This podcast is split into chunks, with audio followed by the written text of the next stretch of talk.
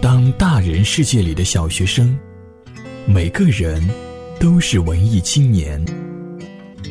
现在你耳边的是文艺青年电台。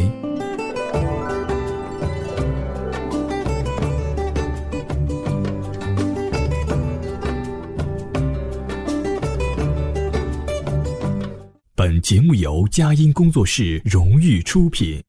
绿池 FM 文艺青年电台的朋友们，大家好，我是歌手杨朗朗。各位文青电台的听众朋友，大家好，我是魏雨诺。各位文青的听众朋友们，大家好，我是汪正正，祝您收听愉快。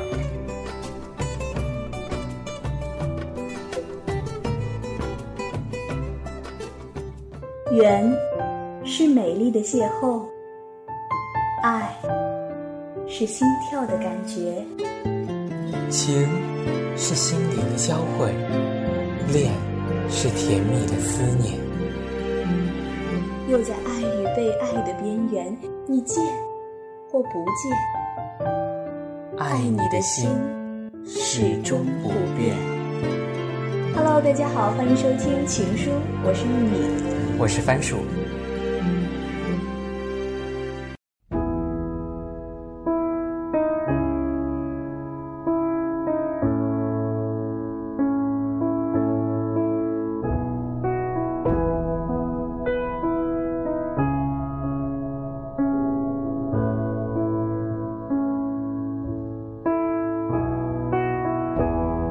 Disappoint you or let you down? Should I be feeling guilty or let the judges frown? Cause I saw the end before we'd begun. Yes, I saw you.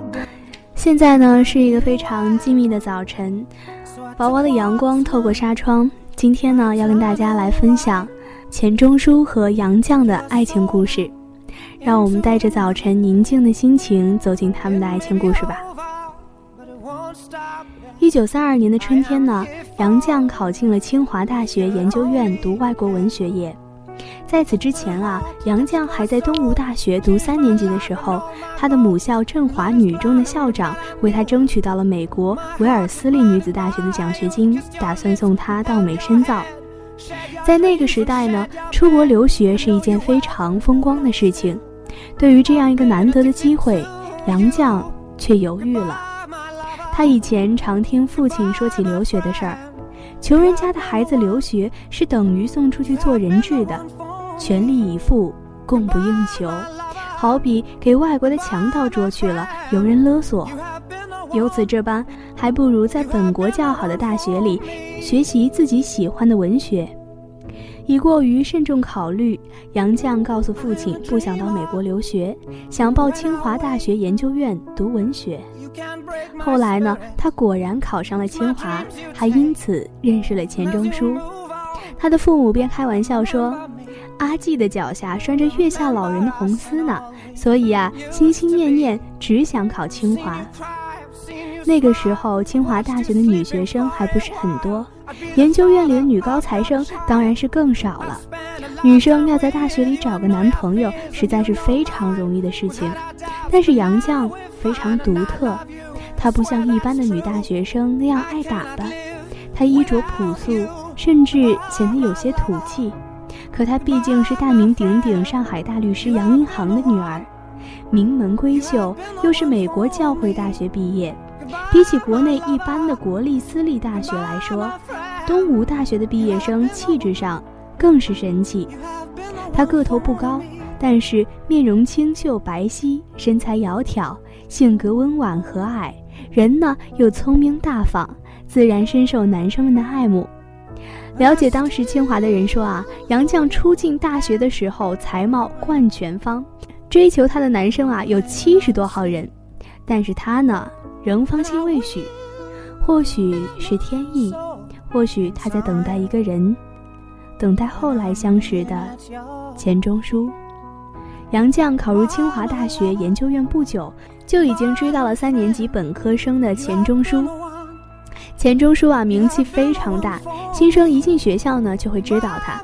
但是啊，他架子也很大，一般低年级的学生呢根本不敢冒昧的去拜访他，所以许多新生都觉得他非常神秘，更想一睹他的风采。一九三二年的春天，在一个风光旖旎的日子，杨绛结识了这位大名鼎鼎的同乡才子。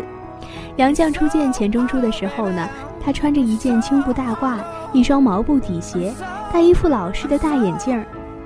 钱钟书的个头不高，面容清瘦，虽然不算是风度翩翩，但他的目光却是炯炯有神，在目光中闪烁着机智和自负的神气。而站在钱钟书面前的杨绛，虽然已经是研究生了，却显得娇小玲珑、温婉聪颖而又活泼可爱。钱钟书侃侃而谈的口才，旁征博引的记忆力，诙谐幽默的谈吐，给杨绛留下了深刻的印象。他们两人一见如故，谈起家乡，谈起文学，兴致大增。而谈起来呢，才发现两个人啊，还确实是挺有缘分的。一九一九年的时候，八岁的杨绛呢，曾经随父母到钱钟书家里去过。虽然没有见到钱钟书，但是现在又非常巧合的续上了前缘，这不能不令人相信缘分是非常奇妙的东西。而且钱钟书的父亲钱基博与杨绛的父亲杨荫杭呢，又是无锡本地的名士，都被前辈大教育家誉为江南才子，都是无锡有名的书香世家。真所谓是门当户对，珠联璧合。当然啊，最大的缘分还是在于他们两个人文学上的共同爱好和追求，性格上的相互吸引，心灵上的默契交融，而这一切使他们一见钟情。正值当时年少青山薄的时候，这位清华才子与这位清水芙蓉的南国佳人相爱了。他们没有花前月下卿卿我我，而是在学业上互相帮助，心灵上沟通交流，文学成了他们爱的桥梁。钱钟书的名士风度、才子气质，使他们的恋爱独具风采。他隔三差五地约杨绛写诗，有一首呢，竟融宋明理学家的语录入诗。他自己说：“用语学家语作情诗，自来无二人。”而其中一联，他把自己刻骨相思之情比作蛇入深草，蜿蜒动荡，却捉摸不透。心底的城堡被爱的神剑攻破，无法把守。宋明理学家主张的“存天理，灭人欲”。而钱钟书却将腐朽化神奇，把这些理学家道貌岸然的语录点石成金、脱胎换骨，变成了自己的爱情宣言。这种特殊的恋爱方式，恐怕也是独一无二的吧？有谁不愿去怜爱这样的才子呢？这位南方佳人很快就被钱钟书这支独一无二的爱情神剑给俘虏了。一九三三年的夏天，钱钟书从清华大学外文系毕业，获得了文学学士学位。清华大学的校方早有意愿将他留校，或在西洋文学研究所攻读硕士学位。约在三四年级的时候啊，罗家伦校长就特地的叫他去，把破格录取他的经过告诉他，言下之意呢是希望他能留下来。但是他一概谢绝了。一九三三年，钱钟书去了光华大学任教。就这样，钱钟书暂别仍在清华读书的心上人杨绛，来到了光华大学。可他们的书信不断，钱钟书的情书仍是一封赶着一封的。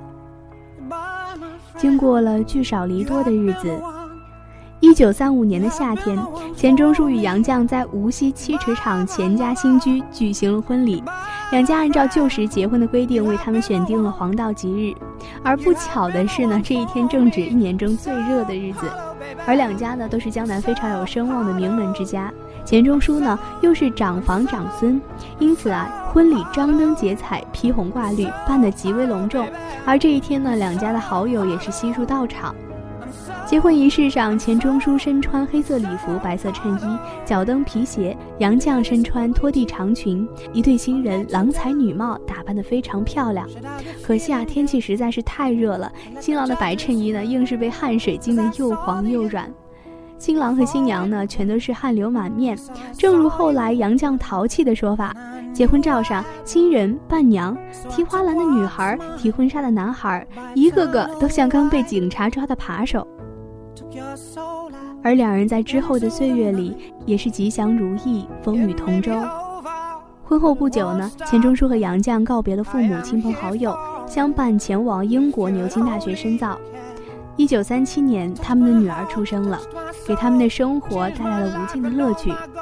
一九三八年的时候，钱钟书和杨绛带着女儿提前回国，杨绛的父母先后去世，这对孝顺的杨绛来说，不低于一次重大的情感打击。而这以后呢，钱钟书和杨绛相依为命，颠沛流离，曾一度生活艰难。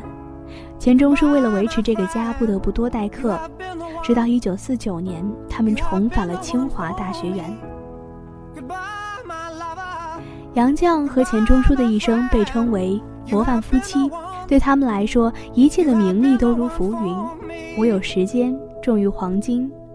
他们对人生这一关早已参透，乐乎生命，任其自然。而他们的爱情比岁月更加长久。在这里呢，也希望听众朋友们可以在生活中找到一段比岁月更长久的爱情，与自己的心上人度过美好的一生。那么接下来的时间呢，就交给番薯，让他给我们带来钱钟书和杨绛的书信来往，细细走进他们的情感世界。I'd be the father of your child. I'd spend a lifetime with you. I know your fears and you know mine. We've had our doubts, but now we're fine. And I love you, I swear that's true. I cannot live without you. Goodbye, my lover. Goodbye, my friend. You have been the one. You have been the one for me. Goodbye, my lover. Goodbye, my friend. You have been the one. You have been the one for me.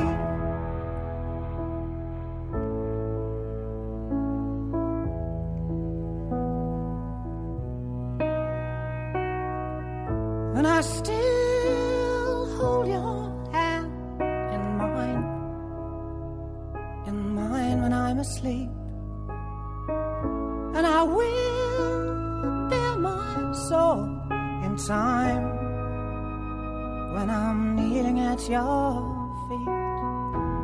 Goodbye, my lover.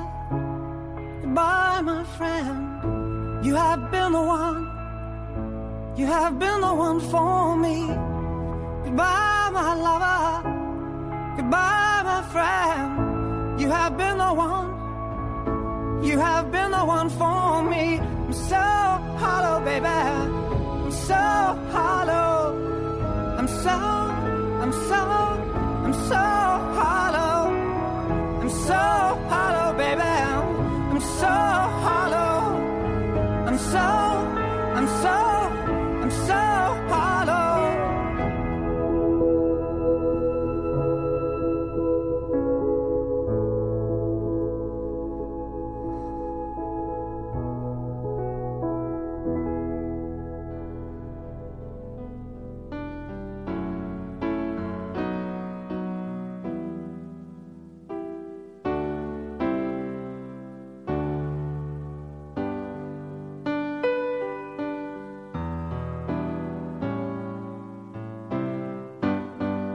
今天给大家带来一首钱钟书写给杨绛最得意的爱情律诗：“不寐从此借处一词矣。”钱钟书。萧损虚堂一夜眠，平江无梦到君边。初涉深草沟难着，玉扣颓环手不见。如发碧书中立乱，丝丝渐短上缠绵。风怀若解天霜鬓，明镜明朝白满颠。这首诗是钱钟书在一九三九年的六月写给杨绛的，其中这首情诗的颔联的典故大有来头，出自佛学典故与理学家的语录。除蛇深草钩难着，则是出自佛遗教经，所谓烦恼毒蛇睡在如心，早已持戒勾除，方得安眠。而紧接着下边的玉扣颓还手不坚，则出自《二程语录》中：“达吕语书，患思虑多日，此如破屋中玉扣，前后左右驱逐不暇。”他把自己对杨绛的刻骨相思之情比作蛇入深草，蜿蜒动荡，却捉摸不透。心中的城堡被爱的神剑攻破，无法把守。众所周知，佛家讲禁欲，宋明理学主张存天理，灭人欲。然而钱钟书却化腐朽为神奇，把佛家典故与理学家的语录点铁成金，脱胎换骨，变成了自己对杨绛的爱情宣言。这种特殊的恋爱方式，算得上是独一无二了。他给杨绛写了很多首情诗，这首诗竟引用佛家典故，并融合了宋明理学家的语录。